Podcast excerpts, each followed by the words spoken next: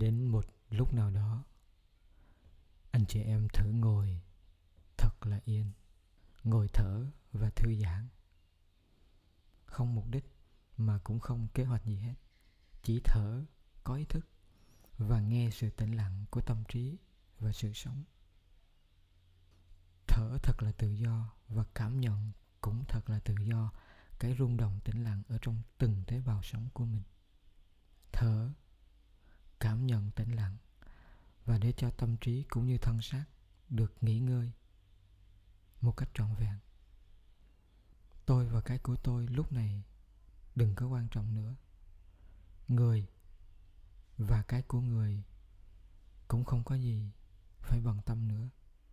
Chỉ thở, tĩnh lặng và thênh thang. Ngồi thở, tĩnh lặng và thênh thang như thế anh chị em sẽ rất ngạc nhiên. Một nguồn năng lượng hỷ lạc từ tĩnh lặng sẽ bao trùm lấy anh chị em.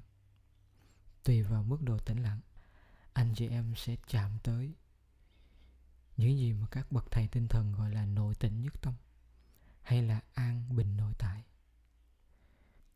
Cơ thể của anh chị em lúc bấy giờ sẽ kích hoạt cơ chế tự chữa lành, và tâm trí anh chị em lúc này cũng được an bình nội tại làm mới và làm cho sung mãn.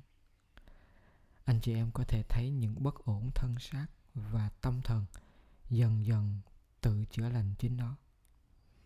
Tinh thần anh chị em lúc này không còn giới hạn ở trong ý thức bản ngã nữa. Anh chị em sẽ rất mới và hạnh phúc. Mới và hạnh phúc trong sự tĩnh lặng và vượt thoát con người cá nhân, ngay nơi thân và tâm chính mình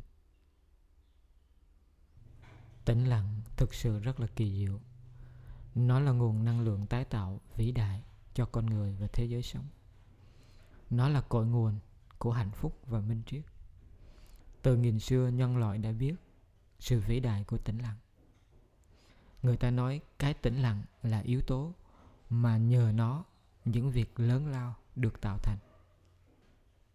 Tĩnh là chủ của động thậm chí một nhà văn người đức là eros salomon còn nhấn mạnh, một người dại khờ nhất cũng trở thành khôn ngoan khi họ biết giữ sự tĩnh lặng. Thở tĩnh lặng, thở tự do và cảm nhận rung động tĩnh lặng của cơ thể và tâm trí. Thở, cảm nhận và tĩnh lặng, anh chị em sẽ thấy từng bước một sức khỏe an yên và hơn thế nữa vốn đã có sẵn trong tâm tĩnh lặng, thân tĩnh lặng và vũ trụ tĩnh lặng ngay tại đây cho anh chị em.